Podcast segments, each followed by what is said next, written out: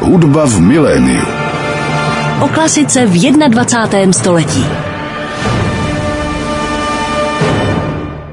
Posloucháte frekvenci 98,7 FM, posloucháte rádio Klasik Praha a právě začíná další díl pořadu Hudba v miléniu. Mám velkou radost z toho, že dnes je mým hostem klavíristka a skladatelka, původně z oblasti klasické hudby, které se samozřejmě nevzdává, ale zároveň nedávno tedy zaznamenala výrazné úspěchy na poli jazzu.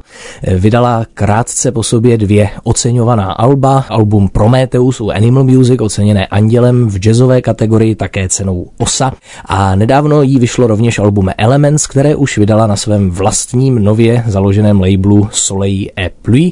Má také jazzové trio, je stále žádanou klasickou klavíristkou a tento pořad má premiéru 4. října, takže včera hrála také na hybatelích rezonance.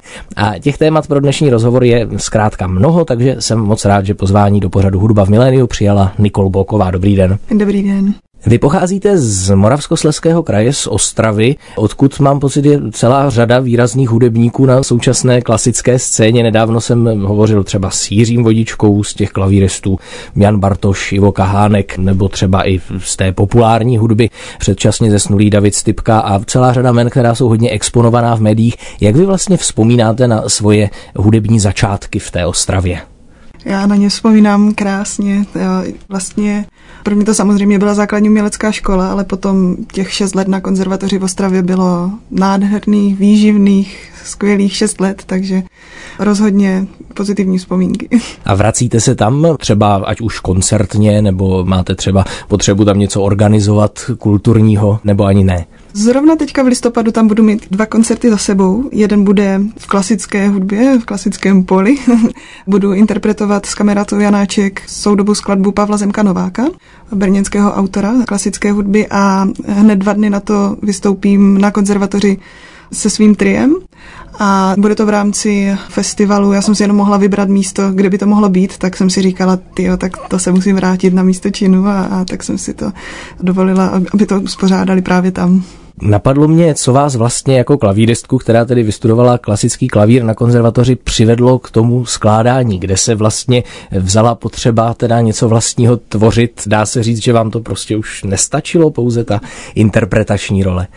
Ty jo, nevím, jestli bych to řekla takhle, že by mi to nestačilo, protože samotná klasická interpretace je to je oblast, ve které člověk může růst pořád a potřebovat by milion životů a stejně by mohl nadále jako pořád se v tom rozvíjet. Takže bych to takhle neoznačila spíše jako já vlastně ani nevím, jak se to stalo. Ono zároveň to působilo, jak kdyby to přišlo jako impuls náhle, že najednou jsem potřebovala začít skládat, ale Přesto jsem už v tu chvíli cítila, jak kdyby to ve mně nějak celou dobu skrytě bylo, ale ono je to jako vlastně těžké to uchopit, kdy to úplně začalo, ale není to úplně tak dávno. A vlastně, když jste říkal, že jsem vydala dvě desky za sebou, tak jsem vlastně vydala čtyři.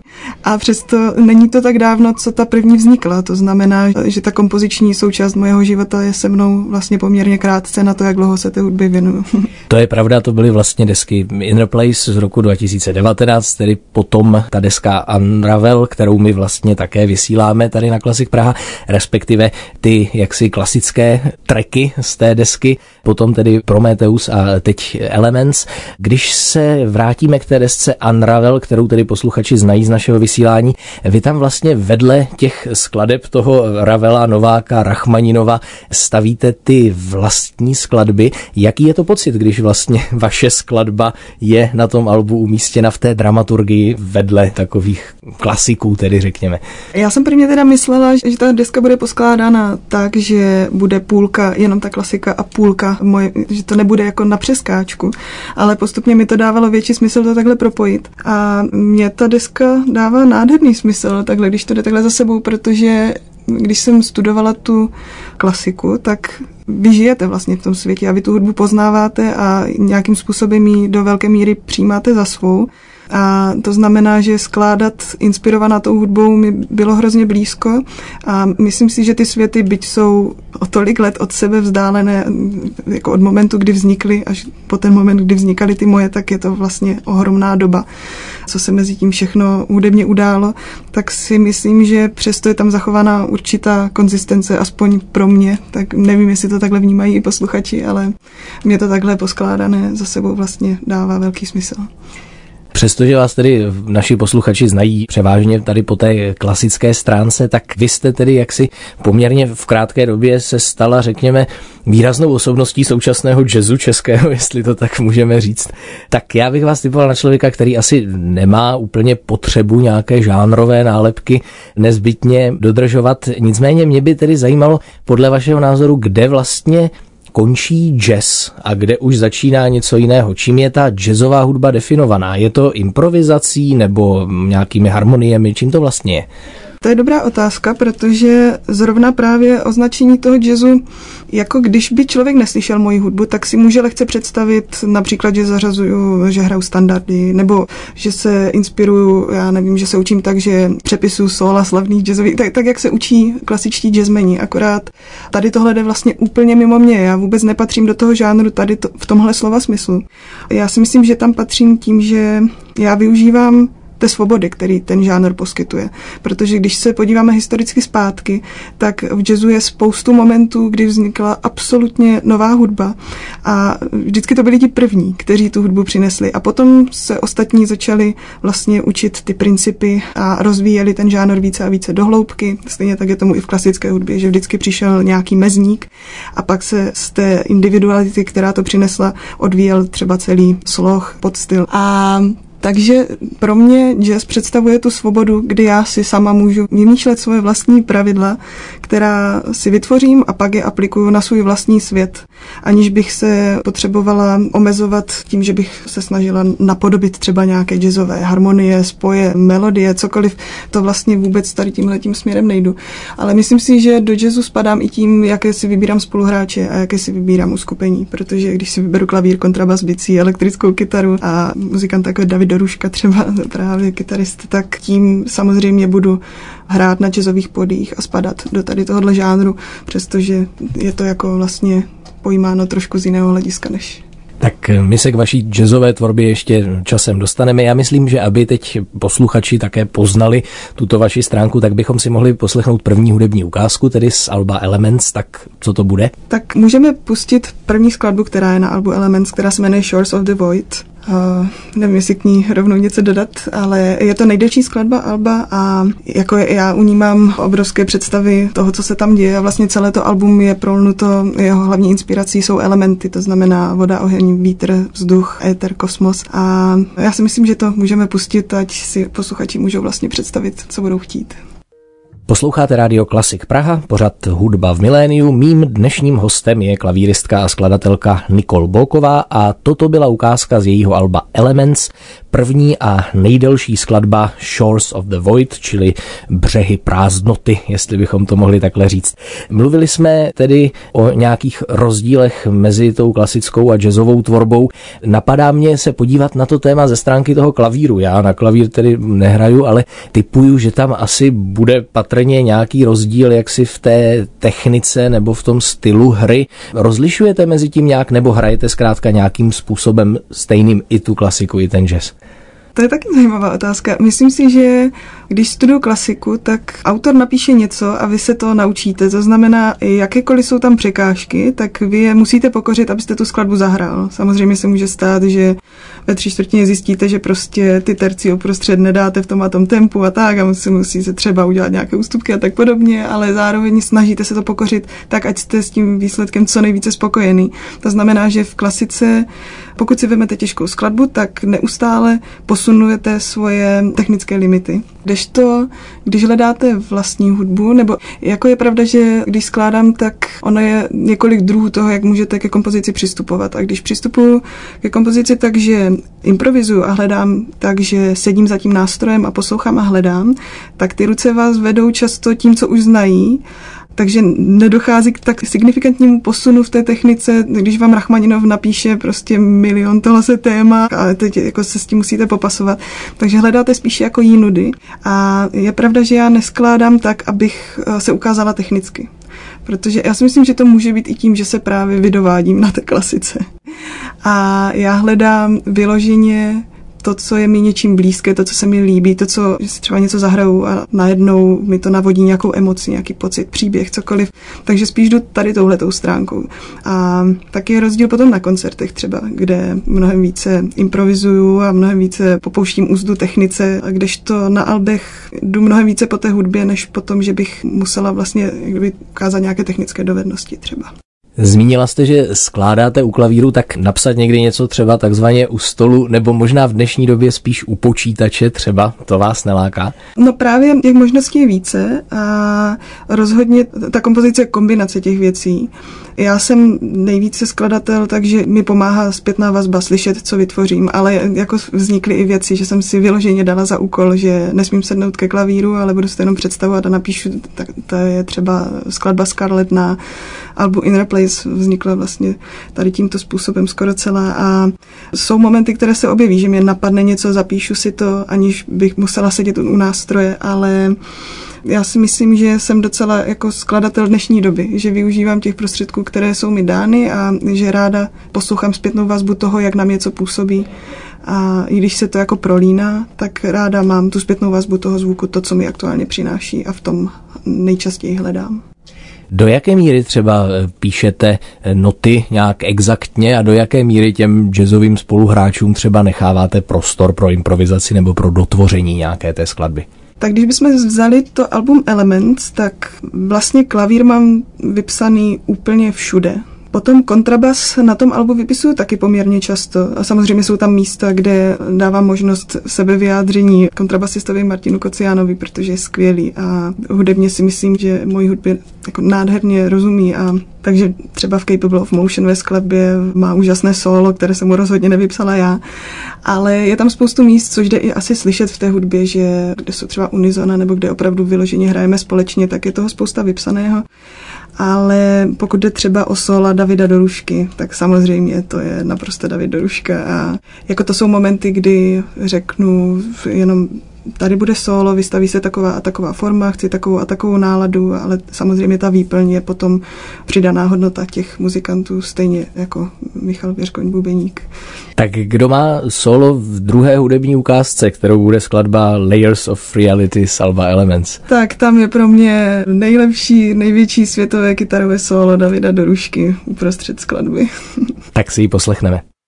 Posloucháte pořad Hudba v miléniu. Mým hostem na rádiu Klasik Praha je dnes klavíristka a skladatelka Nikol Boková. Mimo jiné si povídáme o jejím novém albu Elements a teď jsme z něj slyšeli skladbu Layers of Reality. Když už jsme mluvili o vašich spoluhráčích jazzových, já jsem se díval, že na to album Prometheus vy jste jaksi si přizvala například Jaromíra Honzáka, Radka Baboráka, což jsou vlastně hudebníci spojení s tím vydavatelstvím Animal Music, od kterého jste teď odešla. Je to tak, že to bylo vlastně přes tohle? A ono to byla náhoda. Já jo. jsem si prvně vysnila ty muzikanty a pak mi došlo, že vlastně všichni vydávají u Animal Music, to znamená, že jsem mohla požádat skrze Animal Music o kontakty, což ale byla to jako nádherná náhoda toho, že nevzniklo to první, že bych si řekla, a všichni jsme z Animal, tak pojďme do toho. To vyloženě jsem šla po těch lidech, po zvuku, po tom, jak hrajou, po jejich nástrojích. A takže když lesní roh, tak rovnou Radek Babora. ano. Nespokojíte se s málem, jak si, že?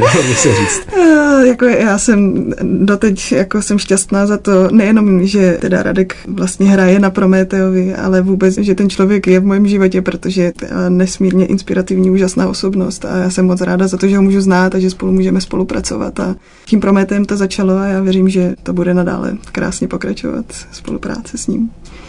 Vy tedy od toho vydavatelství Animal Music, jak jsem již zmínil, odcházíte, zakládáte si vlastní label Soleil et Pluie, čili slunce a déšť. Co ten název vlastně má vyjadřovat? Ten název vyjadřuje spoustu. Jedna věc je to, že jsme se s Janem Valou, se kterým jsem vydavatelství založila, smáli, že vlastně po cestě uděláme určitě spoustu chyb, protože to je vlastně pro nás takové nové pole působnosti. Tak proč nezačít rovnou názvem? ale samozřejmě pro nás má ten název jako hluboké hodnoty. Některé jsou hodně skryté, některé jsou jako jenom jako už i esteticky, jak na nás ten název působí, i co vyjadřuje vlastně slunce a déšť. Ještě když v jednom rozhovoru padlo, že po upravené přísloví slunci a dešti nelze poručit, tak se nám to hrozně líbilo, že jsme vlastně museli vystoupit z něčeho, co by nám ubíralo na možnostech svobodných voleb a svobodného tvoření tak nemluvě o tom, že přírodu prožíváme poměrně silně a už jenom když vezmeme název Elements, což je první deska tohoto vydavatelství, tak jako ono, já bych se do toho asi teďka zamotala, ale mohla bych o tom vlastně hovořit hrozně moc dlouho a možná to ani není potřeba, protože si myslím, že stačí říct, že si myslím, že ten název aktuálně dokáže vyjadřit to, co jsme a to, co vlastně chceme dělat a že si uvědomujeme, že jsme tady všichni pod jedním sluncem a na všechny padá déšť a vlastně, že bychom chtěli takhle i tvořit a předávat hudbu. Říkala jste, že slunci a dešti se nedá poručit, takže určitou motivací tedy určitě byla i nějaká tvůrčí svoboda.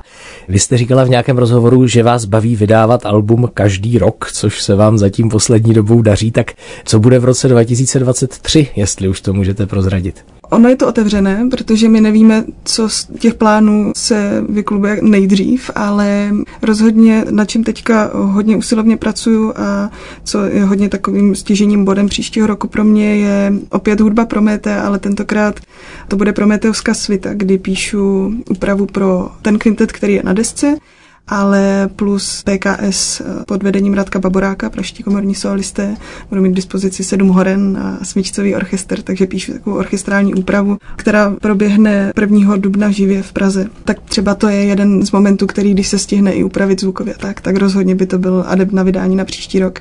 Ale plánuju taky třeba klasickou desku s hudbou Lista Schumana, která s velkou pravděpodobností vyjde někdy v první polovině příštího roku.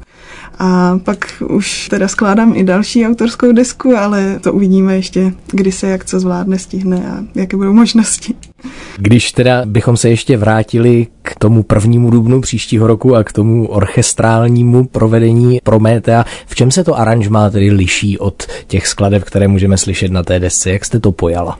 Ono to nebude vyloženě, že bych jenom vzala tu hudbu, která už existuje a doaranžovala ji, ale vyloženě komponuju novou hudbu, která tu už existující prolína a rozšiřuje. To znamená, že třeba než nastoupí první skladba, tak eh, zazní úplně nově složená introdukce, která pro mě v nějaké rovině s tou hudbou, že ji jako má předcházet a že má navodit pocit, že tam vlastně celou dobu byla, ale přesto vznikla jako nová.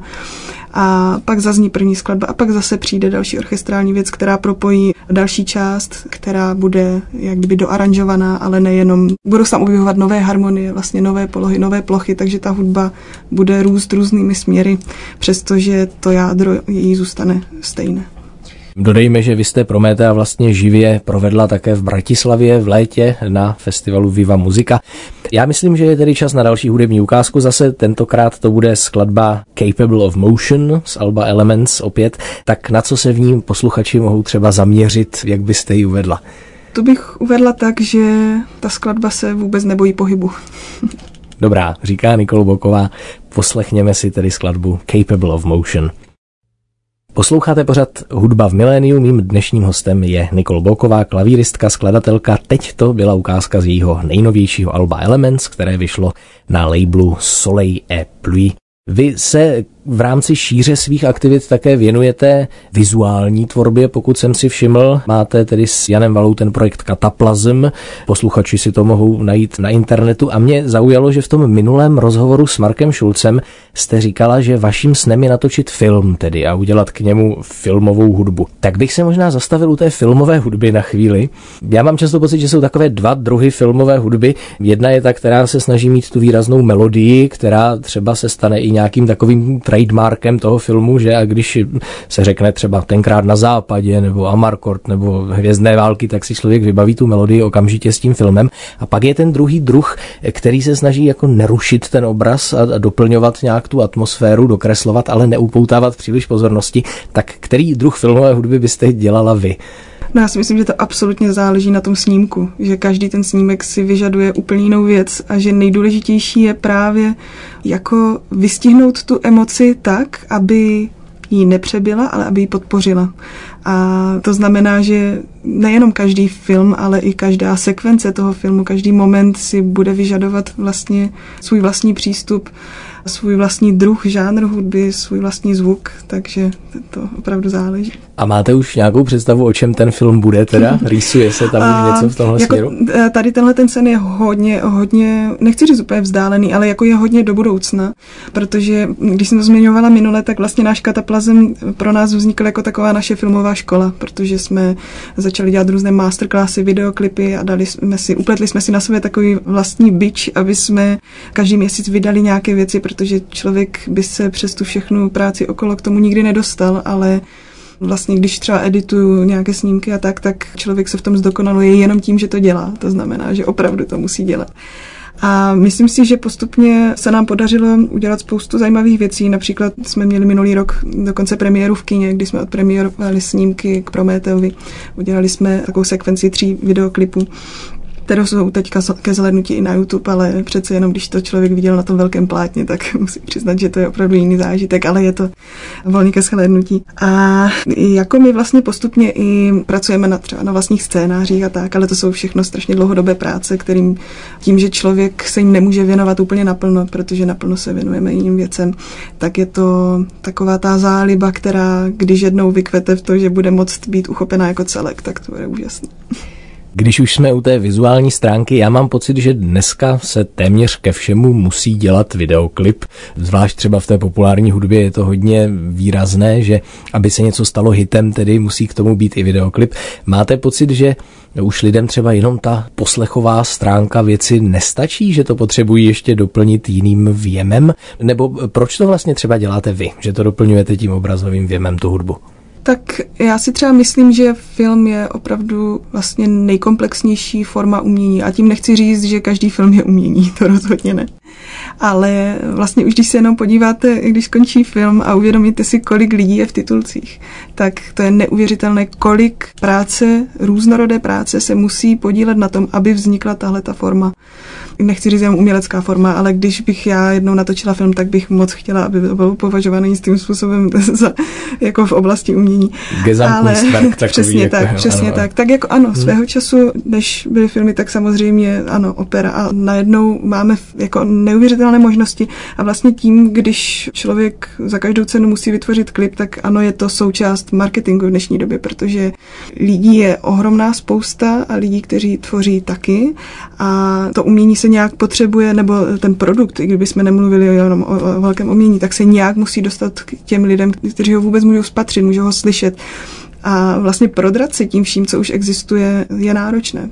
To znamená, že s čím více úhlů můžete působit, tak tím je to samozřejmě lepší. Zároveň já jsem Prometea nevytvořila vůbec s myšlenkou nějaké propagace a marketingu a tak, protože pro mě to je opravdu jako hluboká záležitost. A vytvořila jsem to, protože třeba scénář k těm snímkům pro mě existoval ještě dřív než ta hudba, protože ta hudba vznikala tak, že jsem prvně něco prožila a následně vznikla ta hudba a pak jsem vizuálně ty snímky vytvořila z toho, co už tam bylo. To znamená, že to nebylo vykalkulované něco, abych teda rychle poustla nějaký klip a mohli jsme mít nějakou premiéru. Ale vznikla pro mě věc, která to, že vůbec mohla vzniknout, je pro mě velký zázrak a jsem moc ráda, že existuje a že jsme ji takhle spolu s Janem mohli vytvořit. Používáte třeba tu jaksi vizuální stránku svého myšlení, která mám dojem, že je velmi výrazná, že hodně vás třeba inspirují nějaké obrazy, výjevy, krajiny, jestli jsem to pochopil správně. Používáte to i při té kompozici, že třeba tu formu hudební si nějakým způsobem vizualizujete, konceptualizujete si ji do nějaké grafické, řekněme, vizuální podoby? Já si třeba myslím, že nejvíce mi jako v rozhodnutí vůbec třeba jako budu skládat formu, mi nejvíce pomohla klasická hudba a vzdělání v klasické hudbě. Ale je pravda, že, že mi vizuálno pomáhá. Třeba i teďka, když máme možnosti vidět snímky v teleskop nebo předtím Hubble teleskop a tak a, a můžeme vidět galaxie a vesmír a tak a, a můžeme to reálně, sice jako to, my to nikdy nemůžeme naší mysli jako postihnout v té realitě, jak je to doopravdy obrovské a tak, ale přece jenom už jenom to, co všechno v dnešní době můžeme vidět a spatřit, je něco, co nám může rozšířit vlastně to, jak pojímáme úplně obyčejné věci, které nás potkávají každý den. To znamená, že je pravda, že mě vizuální stránka umí, jak to říct, dokáže prohloubit ten, kdyby jsme to vstáli na kompoziční svět, tak mi dokáže prohloubit to, na čem zrovna pracuju. Takže bych řekla, že jestli ano nebo ne, tak bych odpověděla ano. Dobře, my tady teď máme další hudební ukázku, která má takový, řekl bych, vizuálně dost takový evokativní název, tedy Diamond Substance. Tak co se vlastně tímto názvem myslí? Co to je ta diamantová látka tedy?